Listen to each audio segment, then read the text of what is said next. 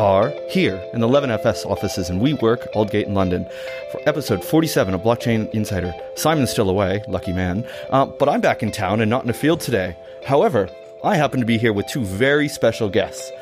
Our own Mr. Pete Townsend. Welcome back, Pete. Thank you, Colin. And one that I'm always excited to talk to, Mr. Richard Gendel-Brown, or at Gendel himself, from R3. Delighted to be here. Thanks, Colin. And thank you guys for coming on. I know that it's been an insane week. Some of us have been in Dublin. Some of us have been in New York, partying with Maseratis and Lamborghinis, because that's just how R3 rolls. So we've all come in, and big news last week, obviously. You heard about some of it. Really big things have come out since last week when we recorded the show. Today, we're going to talk about Circle becoming a Bitcoin unicorn. Consensus and Amazon collaborating, because collaboration is what this is all about. And the SEC launching a fake ICO website. But before we get on to all of that, we want to bring you a word from our sponsor. Well, Richard Brown, CTO of R3 here, so I get to actually read the sponsorship blurb. So here we go. Corda is an open source blockchain platform that allows businesses to transact directly in strict privacy. Using smart contracts, Corda enables complex transactions using real assets and legally binding agreements without the need of a trusted intermediary. Corda is the result of a collaborative effort led by R3 in collaboration with over 200 of the world's largest banks and technology partners and startups and independent software vendors and systems integrators, and it's ready to build on today. The world's business community is deploying Corda to manage their agreements and move assets globally. Now, you can transform your business ecosystem too with the platform selected by the world's largest institutions to build their future on. Corda. Go to corda.net to learn more. And now on to the news. So this week we have all kinds of interesting things, as I alluded to here. Want to get into one that's been brewing in the background for a while. So those have been listening have heard about Bank Mitsubishi going all in on crypto, launching their own cryptocurrency. It seems like launching a state fiat-backed cryptocurrency is very popular nowadays. This one happens to not be in US dollars, but in yen. Pete, do you mind just walking us through the story a little bit, why this is important? Yeah, so Mitsubishi is one of the top 5 banks in the world, obviously, and with the whole cryptocurrency thing in the market, big banks are looking at that and saying, is there a better way to allow our customers to transact? And when they look at the existing cryptocurrencies out in the market, they'll see, well, it may be difficult to transact in those cryptocurrencies. So can we use the same technology, the same mindset to say, let's offer our customers something that they can use that kind of resembles a cryptocurrency. So you introduce the concept of stable coins, which there has been a lot of talk about in the market, maybe way too much talk. Way too much talk, perhaps. What do you think about this, and why aren't they using Corda? I know that they're a member. They are indeed a member. So first of all, on the, I guess, what they've announced, I mean, it's interesting you call it a cryptocurrency because it doesn't look like one. This is a yen liability of the bank. So this is, okay, they're a bank, maybe issuing under an e-money license or whatever the equivalent regulation is in Japan. So they're using perhaps cryptocurrency-derived technology, blockchain technology perhaps, but it doesn't meet for me any of the, we don't want to get into taxonomy or naming, but it doesn't sound like a cryptocurrency. This is a fiat liability of the bank. It's a fiat coin. Which is fine. That's what a lot of people need. So it then exactly ties into the point you just made about stablecoins, because maybe we'll get onto this later. But there seems to have been a change in the tone or a change in the debate about stablecoins over the last few years. Because a few years ago, when I read about stablecoins, this was all about how can we create some sort of synthetic token or some sort of token that attempts to track some real world asset, but which is not backed by that asset. And it just felt like every single one of them felt like a perpetual motion machine. Like it will work until it doesn't work. Whereas now we're getting the examples here from Mitsubishi UFJ. We'll talk about Circle later, doing something similar with the dollar, where it's it's not a stable coin in the sense of a sort of something synthetic trying to map to something else, but not being backed by it. It's actually just a real world liability of a financial institution. And I think there's some really important things in what you just said. There is one of the big differences here is cryptocurrencies are inherently anarchic. There are no laws. They're backed by themselves and they're backed by nothing. But now putting banks in the middle, trying to do something else, is starting to look like the modus operandi that was the R3, that was Digital Asset Holdings and many other companies back in the day. And I'm surprised, yes, as you said, that they're calling this a cryptocurrency, and by their choices of technology, because I've been looking at blockchains myself, and as have you, as have Pete, and lots of other people, these things are expensive to run. And if really all you're trying to do is be an e-money provider, is something we're quite familiar with in financial services, why do you need this fancy new blockchain where everybody can see everything and you have to pay somebody in a distant land to process your transaction? So in my view on it, it's fairly simple, which is, you know, the issuing a token, a fiat linked or fiat-backed token for the sake of it. Maybe there are some specific use cases in closed loop systems. I think related to this story is the work that Mizuho is also doing, where there's a specific use case for an event. But the thing that I think a lot of people have missed is, certainly the way I look at it, the way R3 looks at it, is that the value of issuing certainly a fiat type token onto a ledger is if you issue it onto the same ledger where the other activity is happening. So if on that ledger you also have the obligations and the trades or the activity that leads to the need to settle in that token, the fact that you've got those agreements, Becca was talking about the blurb earlier, and these financial agreements that have been recorded and managed, if they're on the same ledger as the token with which you can settle, all that pain of interoperability and integration and all that clunkiness of today's system goes away, because in the same single transaction that you can move from money owing to money, the obligation discharge, and the money moves the other way in one single transaction and everyone moves to consensus at the same time. That's a genuine step forward. But it's not the same as if you've got the cash over here and the obligations over here. That certainly in the institutional sense, which is I know is not what Mitsubishi UFJ is doing, but in the institutional sense, that kind of doesn't make a lot of sense to me. And what you said, I think, is really important and bears repeating. It's really bringing that synchronization together into the same common sets of standards, the same ledger, if you will, where we can rely on this as businesses that are moving large liabilities, large assets across it, regardless of whether they exist there or not, which kind of obfuscates the need to have a quote-unquote cryptocurrency and a DLT, because we're getting all these benefits of not losing and locking up money and needing to reconcile is really kind of key. Yes, I guess it's two different problems being solved. So the cryptocurrency world is its own independent, huge, vibrant world, and then there's the business transactions that need to be settled. And I guess the point I'm trying to make is, if to the extent that you're managing real world contracts on a distributed ledger, as a whole bunch of companies are, if there's also a settlement medium on that same ledger, things just become so much more massively simple. I think you put it much better than I could have, and definitely more simply. While I still have you here, I want to move on to the next story, because this is actually about something you guys have done, with Commerce Bank taking a significant step forward towards blockchain, or can we say distributed ledger integration? You could say both. We could say both. Okay, so tell us what this story is about. So this story, at heart, this story is an interoperability story, which I know as soon as you talk about standards and interoperability, people's eyes glaze over and think that this is the most boring thing ever. But actually, it's a really important point. So if you back to the point I was just saying, what problem do we, I guess, in L3 or in the enterprise blockchain community think we're trying to solve? And the problem we think we're trying to solve is, real world businesses can almost be defined as the web of contracts that exist between them. I've agreed to manufacture something for you. There's a purchase order. There's a contract that says I need to manufacture it to a certain level of quality, deliver it on a certain date. I've got my books and records. I've got my systems. You've got yours. And almost like the problem of IT, the problem that 60 years of investment in IT has left us with is the fact that, yes, we've automated a ton of stuff. We've taken a lot of cost out, driven a lot of efficiency, but these systems don't properly talk to each other and they're never properly in sync. So you can't make decisions quickly because you're never quite sure that the information you're looking at is correct. So there's a whole bunch of opportunities that don't get taken. There's a counterfactual that everyone misses, plus the fact there's just the cost and time of reconciling them all. So you ask yourself, well, how do I solve that problem? Well, it's no good just saying, well, I'll stick a blockchain on it and having some blockchain nodes somewhere in your data center, because that's not what you run your business on. You run your business on your CRM systems, your ERP systems, the massive package applications that the businesses run on, that's sort of like the granddaddy of them all being SAP. So what this project showed was, if we're going to make a real difference, we have to show how the systems, the applications that real businesses run on can be linked together and brought into perfect sync. So this was, at its core, is quite simple. It shows people run their businesses on SAP. So can we get two instances of SAP run by different organizations, supposedly recording the same data, and bring them to a point where they're provably in sync? I did that with Corda. But it takes us to a different step then is, well, if you're going to do that, just think about, this gets into the technology now. If you're going to do that, you think about, well, how do you deploy this? The ERP systems are either in the cloud or they're deep in the data center, protected behind sort of 5-6 levels of firewalls, the crown jewels of the organization. That's the thing you want to integrate with. That's the thing you need to be in sync with. So you need to have your blockchain node next to it. Except the whole point about blockchain is connecting to different firms across the internet and in a very low cost way. So how does that work? You're not going to expose the internal systems of a large institution to the bracing winds of the internet.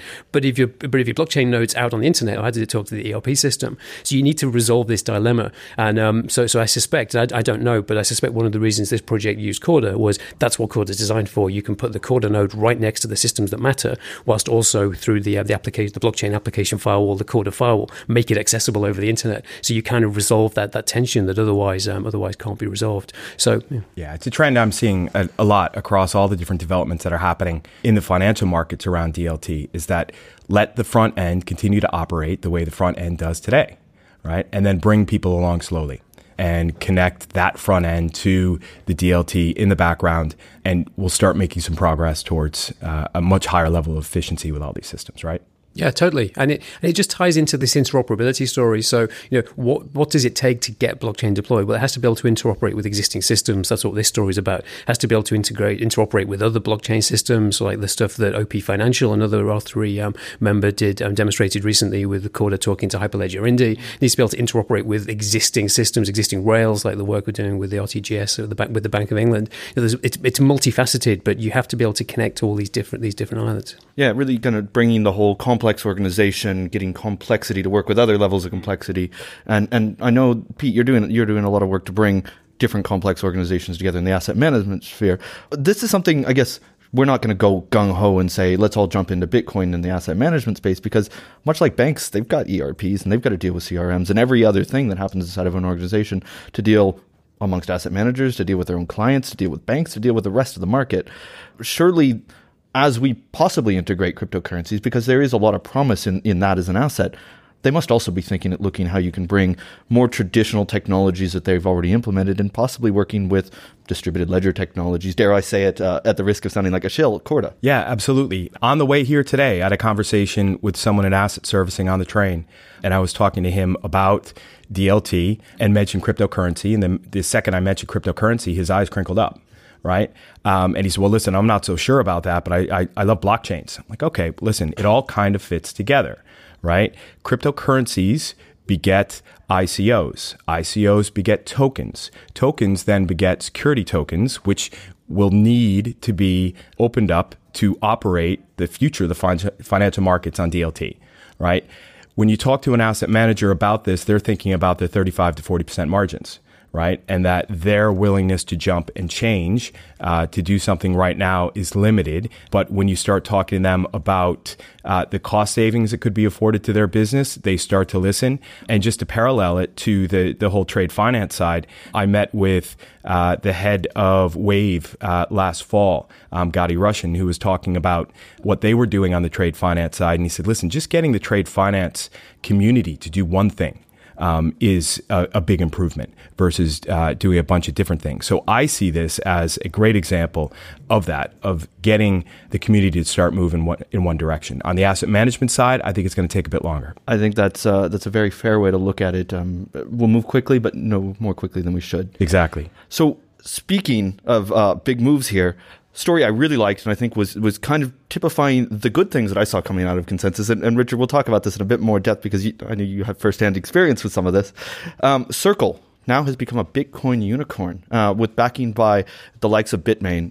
Of course, Circle is a very well-known company run by a gentleman named Jeremy Allaire, been involved in payment services using cryptocurrencies, but not only, as well as brokerage, backed by Goldman Sachs, amongst others. They've also announced that they launched a dollar, US dollar coin, or USDC, which in a way, correct me if I'm wrong here, seeks to be something like Tether, but audited with KYC, so works. The risk of sounding cynical here. Tell us a bit about this and the $110 million Series A. That's quite big. Yeah, so congratulations to Jeremy and the Circle team on that.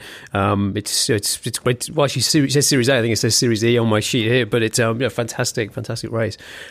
Yeah, so it's interesting because you made the distinction between, or you made a comparison between USDC, what Circle seemed to be doing, and Tether. And I'm not quite. I mean, I don't know enough about Tether, but I'm not quite sure the same because Circle is in the open. The certain entities are regulated, and I suspect. opportunity for you to look, once this is up and running and issued, you look at Circle's balance sheet, it'll be pretty clear. You look at the liability side, the tokens they've issued, these USDC coins, they've issued $1 billion worth of them. There'll be $1 billion liability on a balance sheet of them or one of their entities, and there'll be some matching assets on the other side. There's a question about, well, do they need to back it one for one with reserves somewhere else, or can they back it with other assets? But it will look just like any other bank or e-money issuer, just that the people, the way that you know you own this token isn't because of a number and a bank account that you log on to, but because some wallet that they've issued or issued into tells you. So it's in some ways that bit's quite similar to the first story in Japan. So it'd be interesting to see the detail, but I would be amazed if this is anything other than a just traditional e-money or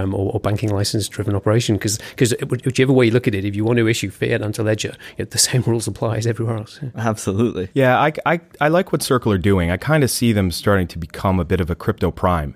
Now, prime broker, for those who don't know, service hedge funds, and they provide liquidity and financing and do execution.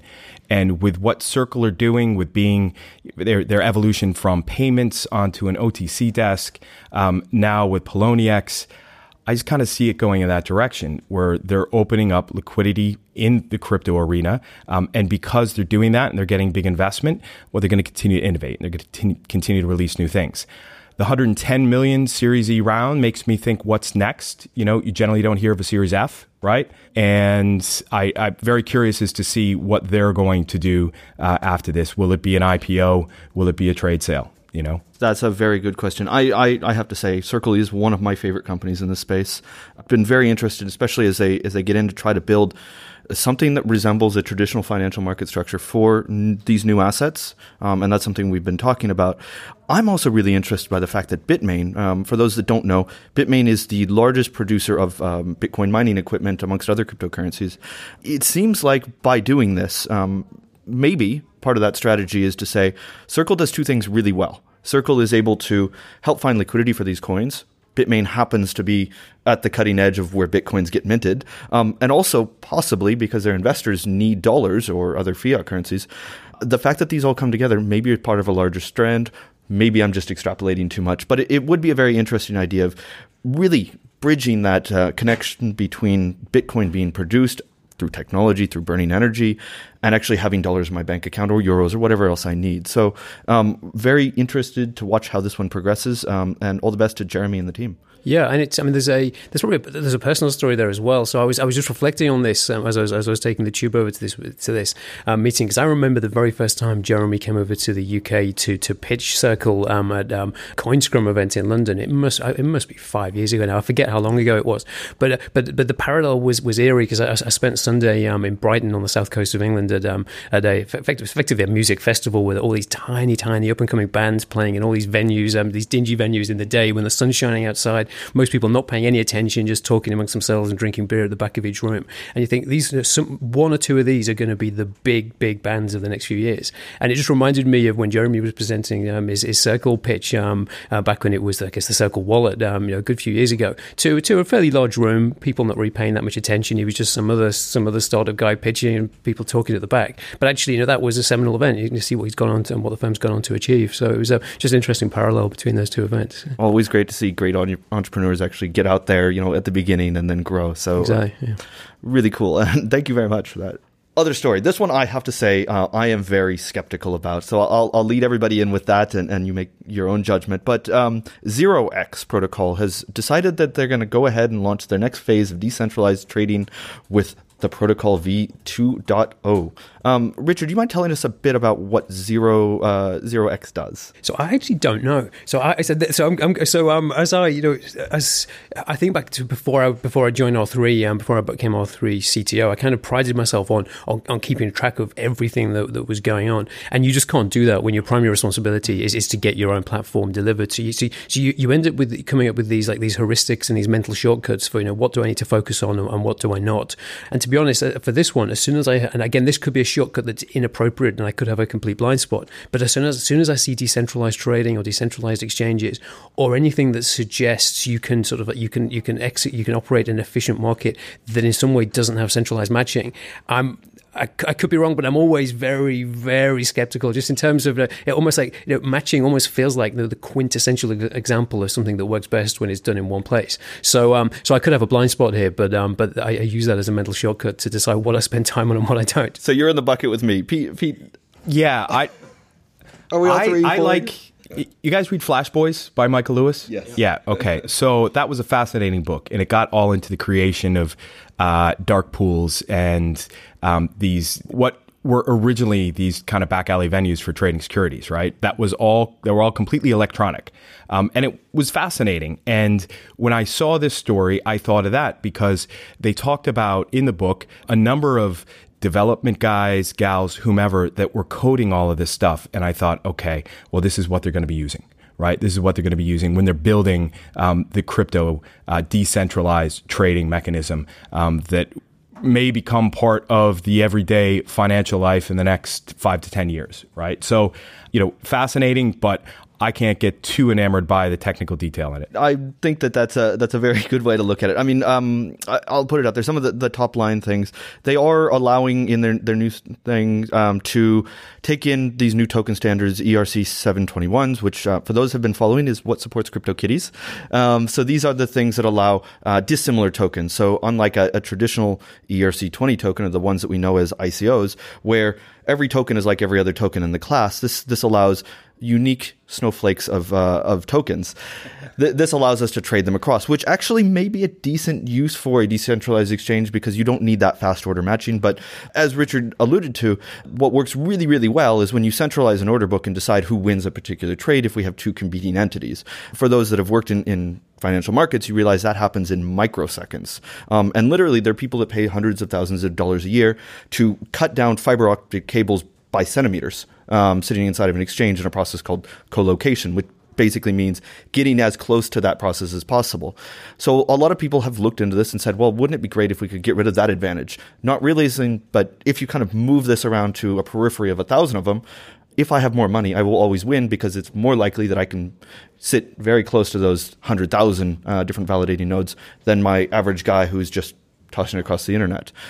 So we'll be interested to watch it. Could be interesting for trading CryptoKitties, but I'm still quite skeptical on anything that needs to move quicker than a kitty. So on to this next one. And Pete, so we talked with the guys at Consensus actually in Dublin last week. We did. The team out there, they've teamed up with Amazon to deliver streamlined access to blockchain. Yeah, I like this.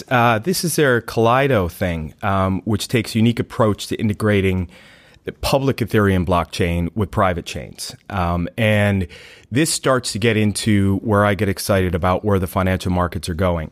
And we talk about asset classes, right? And we talk about what's been digitized already, being bonds, equities, listed derivatives, and what hasn't been digitized yet that are still operating in paper format. And those paper format assets, or alternative assets as we call them, that's where there are some new market opportunities where you could start trading assets that aren't traded today, or unlock liquidity in assets that are locked up in closed-ended funds such as private equity.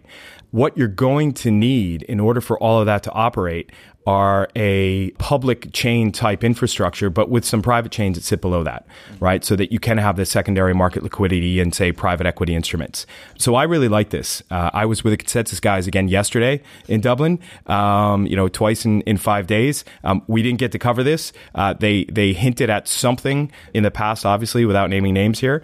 It's really interesting to see them do this. And it's really just interesting note, and I'll toss it over to you here, Richard, to respond to this, but these cloud companies, it seems like some of them, Microsoft very notably, was early to the game in how this is getting used. Personally, I used AWS just because I was more used to it when I started playing around with this technology. There were a lot of problems, especially in the early days of Ethereum, of just trying to set these things up and run them if you just run a basic miner.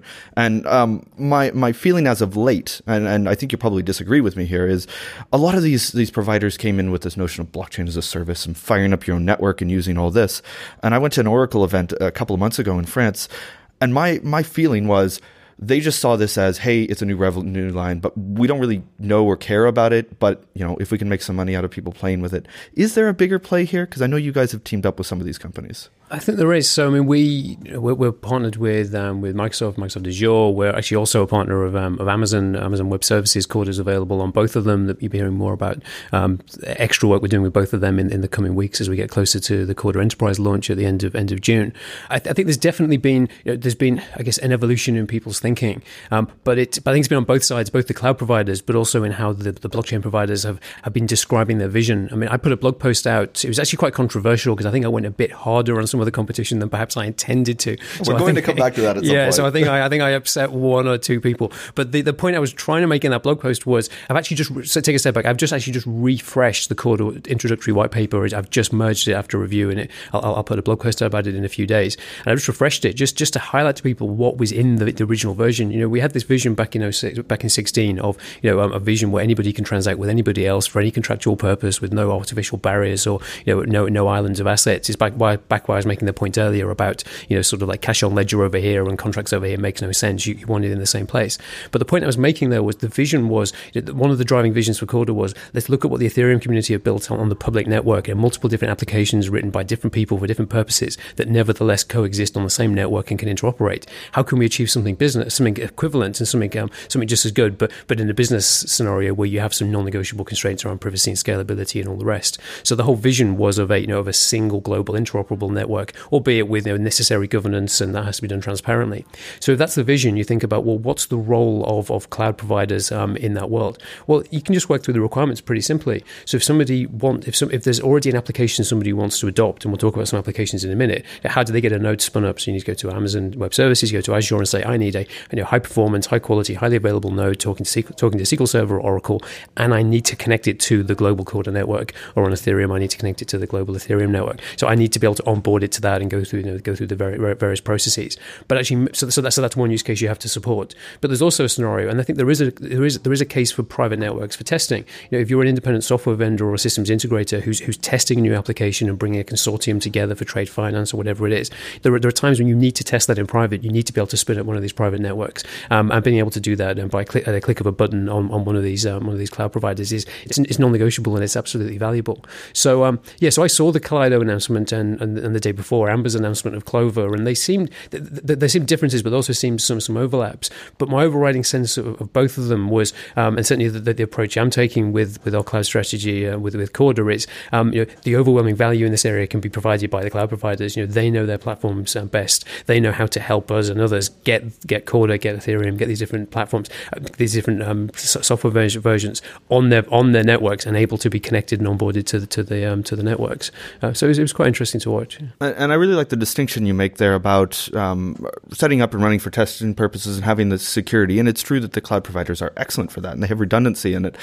But that then brings up the question of, if we're building distributed networks or decentralized networks, if we're talking about cryptocurrencies, things like Ethereum, if we put all of our eggs in one basket, quite practically, by putting them in 4 or 5 cloud providers around the world, do you really actually have decentralization or distribution? Well, it depends on you. So actually, this is front of mind right now. So whilst I'm recording this week, we're running a huge project. We'll publicize it subsequently, but a huge project with 30 plus of our members, over 200 people participating in a sort of like a global scale project to test a new application, and we're hosting that in the cloud in Azure. But the key point is, decentralization isn't all about where the software runs. It's ultimately who controls it, who can control the data, and ultimately who controls the keys. So, so we've designed, certainly on the Corda side, designed it very carefully to allow it in the version after next, so that the node itself can run and be sort of, if you like, managed in the cloud or by some third party. But the actual power, the ability to sign transactions, is retained by the end user or by the end organization. Because if your keys are also in the cloud, then you're right. You're only as good as the hypervisor or any secret key the cloud provider has. What if you actually decentralize? Absolutely. And what would happen, if God forbid any of these things got hacked and somebody was able to get into it? Perhaps less of a concern where you're actually backed by legal contracts, more of a concern where you're in an anarchic environment. Yeah, and in all cases, where are the keys? Where are the keys? Exactly, and that should be our new thing. Next story, I will go ahead and say that I do have a bit of a conflict on this. TradeShift is a company looking at supply chain. I am advising a company in the space. Very interesting things that they're looking at, though TradeShift... Addressing late payments. So this is something that's quite large, a big problem in actual business, forget blockchains. And they're talking about a $9 trillion global problem with capital being trapped up in accounts receivable. And they're trying to free some of this money.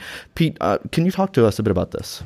Yeah, I mean, typically accounts receivable, my history as an accountant, I never actually was an accountant, but I played one on TV. Having all of that racked up in a receivable account, some of the SMEs, small to medium-sized enterprises, their lifeblood depends upon getting this money unlocked, right? And that the big enterprise are the worst offenders and say, we're going to pay you in 90 days. It's like, well, can you pay me in 30 or can you pay me in 15, please? And just let's get this done with.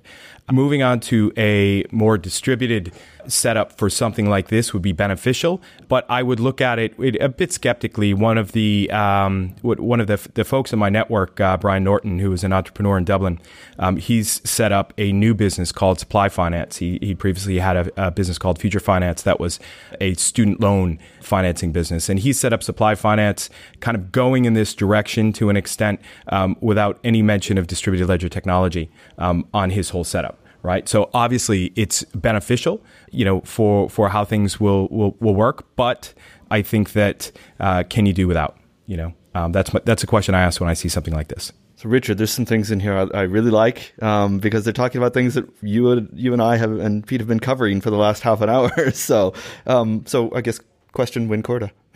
Well, so it's that was the thing that struck me last week at Consensus because there were a whole pile of Corda announcements that came out at the same time. So if I take a step back, if someone had asked me when I joined R3, I guess 2.5, almost 3 years ago now, where do I think this technology will get deployed at scale first?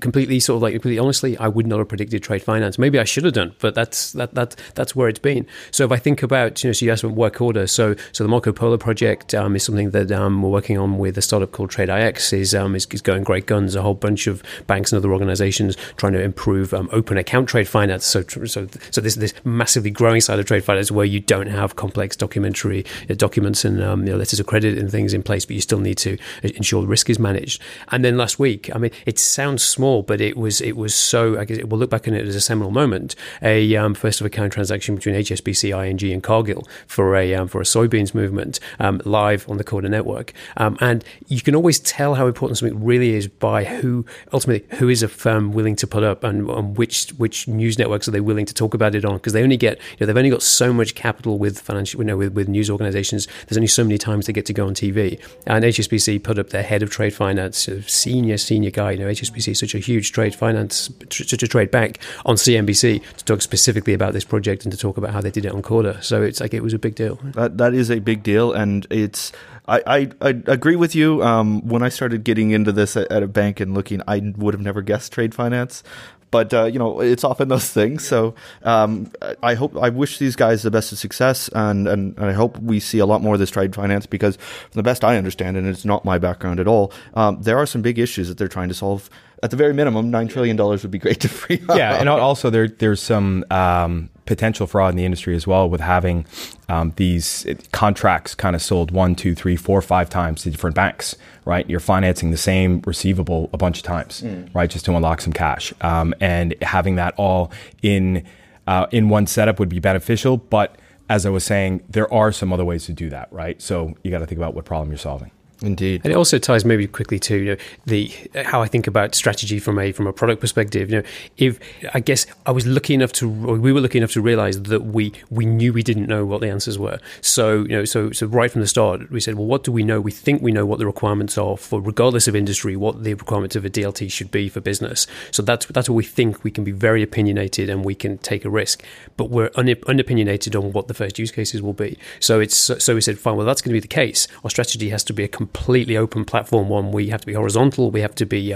We can't pick winners, and we can't be. We can't be exclusive. We have to say that this platform is open at all industries for all people. We think it's the right one to use. You, the people, the entrepreneurs, the people who are going to take risk and can see the opportunity. You build on top of it. We won't get in your way because if we'd not done that, then I suspect there'd be no trade finance running on Corda. I mean, I would hope in open source things that we don't have companies getting in the way. And speaking of removing barriers, this is a story that we've been talking about that is a common theme here. Capital markets blockchains are finally getting go live dates. This story is actually about Digital Asset Holdings, which we've been following for a while now. This is Blythe Mather's company. Chris Church, who's the head of business development, came on and started talking about some of the work that they're doing with the likes of the DTCC, which is the big custodian in the U.S., as well as, the CSD in the U.S., as well as ASX. Is this a common theme, or is this just something I'm making up and we're optimistically talking about it, Digital Asset? Are you guys actually seeing stuff coming live? Yeah. So I was actually in the audience at Consensus when Chris Church was interviewed about that. And it was interesting. I was sitting right at the back, and one of these dilettantes who just sort of flits in and out of sessions. I'm always at the back, but it gives me the opportunity to see what people are doing. And as an industry, we compete with each other, but we also have a shared interest in this industry being successful. So I'm really pleased for the Digital Asset and ASX and what they're doing. And it was great when Chris Church was on the stage and said, his big announcement was ASX have just published, I think it was that day, as you said, this 87-page document that goes into real detail about how this thing is going to get live. And it's just interesting seeing the number of people who then pulled up their laptops and Googled for it so they could download it. It was interesting to watch. But you see, what else is going live? I wrote some down just to protect myself, just to make sure I could remember them. These are just the ones I'm aware of on Corda, and we know other platforms have them as well. So there's Finastra's Lendercom. So Finastra, people probably don't know the name, but Finastra is the new name for DNH and MySys. So anyone who's in the syndicated loan market will know LoanIQ. These are the guys behind LoanIQ. Their syndicated lending solution on Corda is already live. HQLAX, who are a startup who recently entered into a strategic partnership with Deutsche Börse, they've done their first transactions and will go fully live later in the year for securities lending.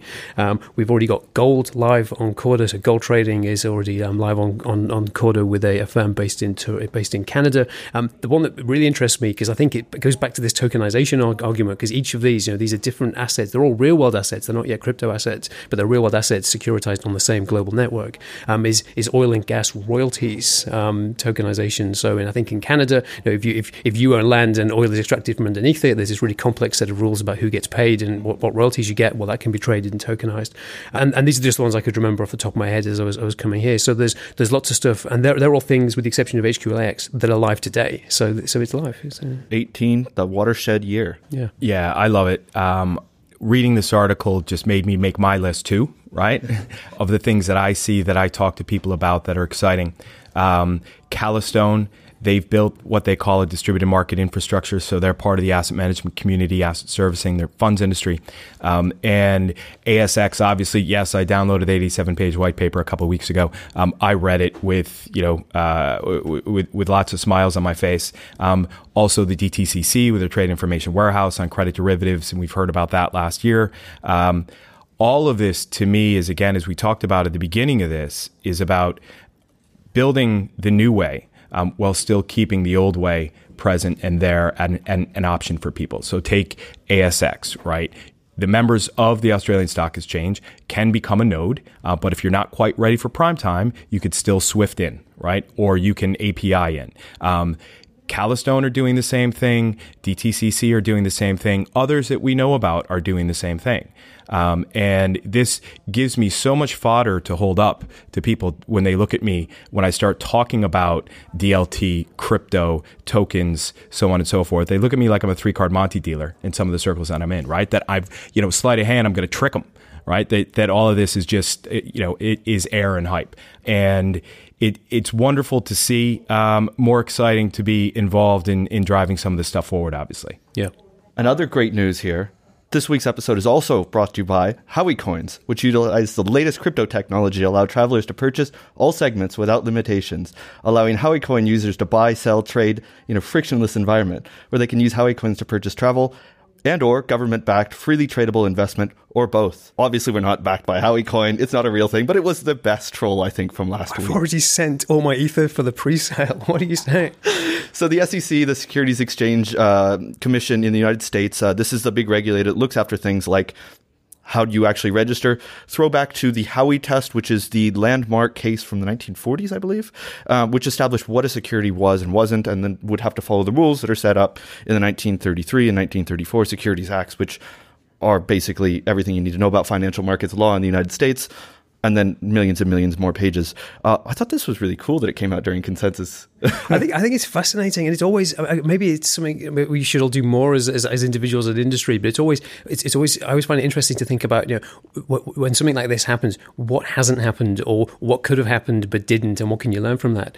And when you look at how well put together this is, how well structured it is, you know, it's a really high quality ICAO white paper written by people from the SEC. So you sort of think of them as, and I don't know any of these people, I've got no insight into this at all. But the thought process I went through was, okay, so you've clearly got some very talented individuals who, if they wanted to, could go out and write a whole bunch of ICO papers, but they haven't. So you think about, okay, well, what does that then tell me about the information they have that is not yet public about what must be coming? Because if they didn't believe the SEC was going to take action, why would they stick around? Because if they thought the SEC was actually okay with all this, why wouldn't you just leave and go do this? So the fact that they haven't tells me stuff must be coming. Yeah, I think they got a future writing white papers. I mean, they could do this like kids in university that go and write papers for their classmates, right? And they get $100 per paper that they do. Not that I have any experience with that whatsoever. But I just love one of the quotes there, and it's just the meaninglessness of some of the words that are in the white papers. Howey Coins utilize the latest crypto technology, okay, we get that, right, to allow travelers, right, what travelers, to purchase all segments, right, which segments, without these limitations. What freaking limitations are you talking about?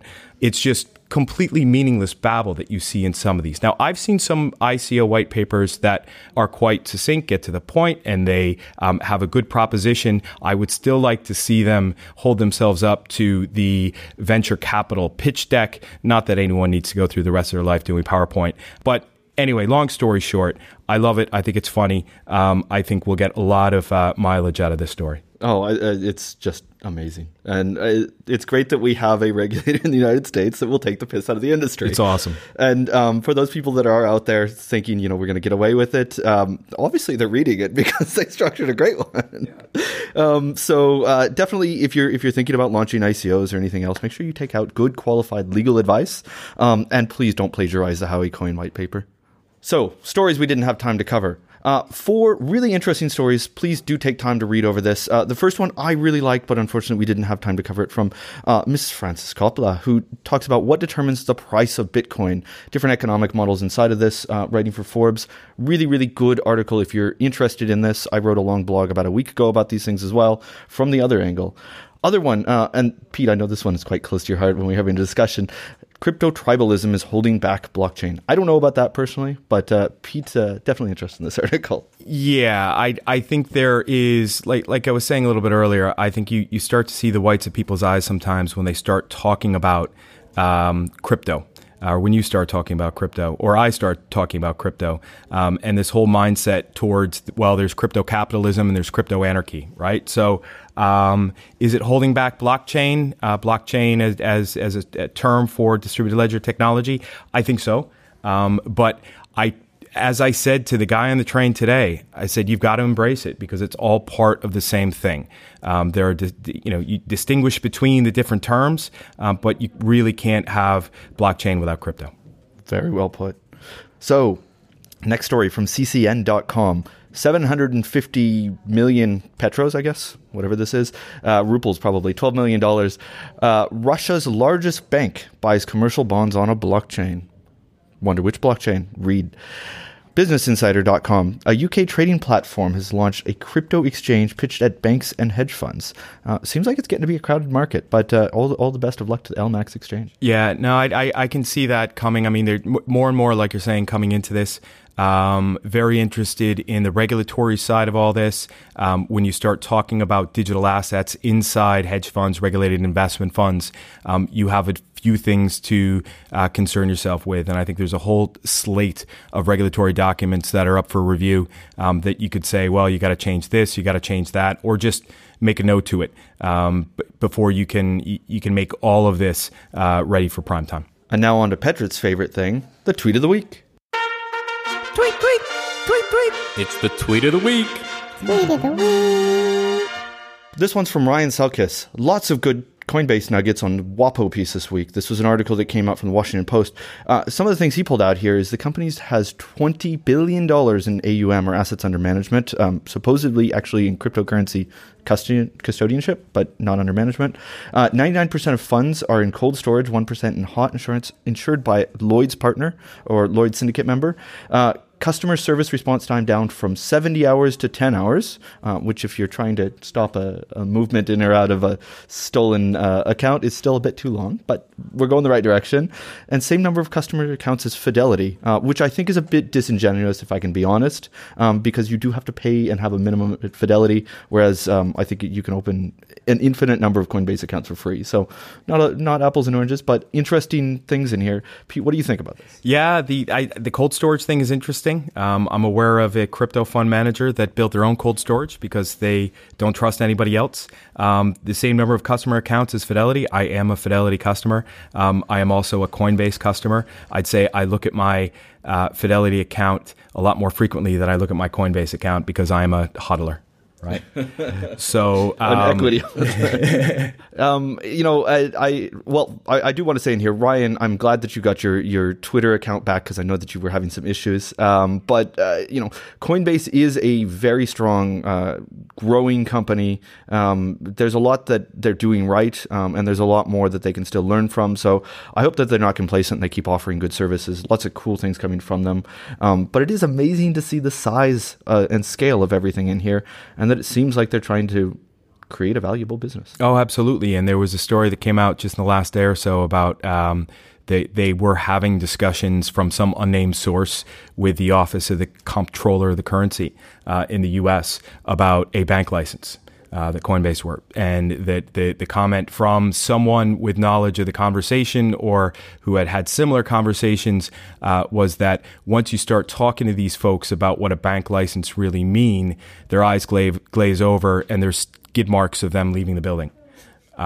So yeah, get your head around it. It's an opportunity, but I think we got a long way to go there.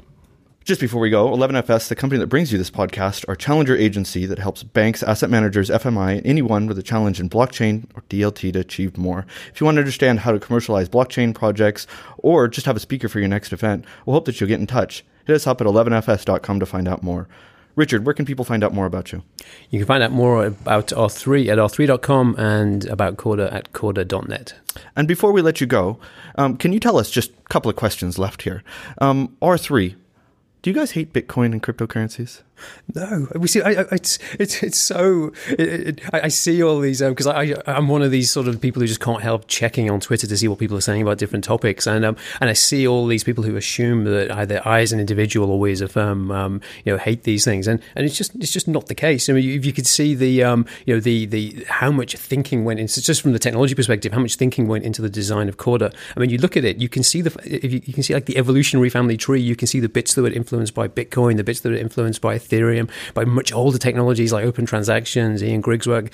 All these things have sort of like have sort of come together, massively inspired and sort of just like sort of driven by a lot of that. The fact that there isn't a cryptocurrency in Corda doesn't mean we hate them. It just means for this problems we're trying to solve, Corda doesn't have one because we don't think it needs one. So. And I think that's a very good way to look out at it. Are there any things that we should be paying attention to on the horizon? Obviously, we'll talk about it on this show, but anything you can... Yeah, so I guess a whole bunch of stuff. So for those who've not been paying close attention, take a look at the Corda blog, so medium.com/Corda. I've been giving a lot more information on how the community is growing. We're getting probably just overwhelmed now by the number of people who are either building on top of Corda or contributing to the base platform. So we've set up, so on the technical side, we've set up some new technical mailing lists and made it much clearer about how to contribute, how contributions are reviewed, and just how to get your name on the list of contributors, which is like hundreds and hundreds of names long. I think people, if you go to the Corda GitHub repo and Corda being open source, and you actually just see how many unique individuals and firms have contributed to this. It's really, I mean, it was really quite awe-inspiring. As I looked at it, I thought, wow, that's a lot of people we've worked with over the last few years to get this thing ready. So a lot of work in the community, and Corda 3.1 have just been shipped. There'll be another open source release later in the year, and there's an enterprise version, sort of commercial version of a commercial distribution, if you like, of Corda coming at the end of Q2 for those who want some additional high availability features, 24/7 support, and things like that. But design designed to be completely interoperable and compatible with the open source product, and both to work on the same open network. Great. Thank you. And thank you very much for Corda for supporting this podcast. Delighted. Thanks for having me. And Pete, where can people find out more about what you do? You can find me on Twitter at Pete Townsend NV. And also Pete at 11fs.com. And also, I have to thank the amazing team here doing production at 11fs. Laura Watkins, our producer. Michael Bailey, our editor, who stepped out of the room for the moment. Assistant producer, Petrit Barisha. I had a butcher. Thank you all for listening. We hope you like what you heard. Please subscribe to our podcast. We love when you give us feedback as well. Reviews on iTunes are great. FUD us on Twitter. Harass us. Get in touch. Spread the word. Tell all your friends and colleagues to listen too. We have lots more coming up in the next week, so please, please listen. We'll be having much more next week. Thank you very much, and goodbye.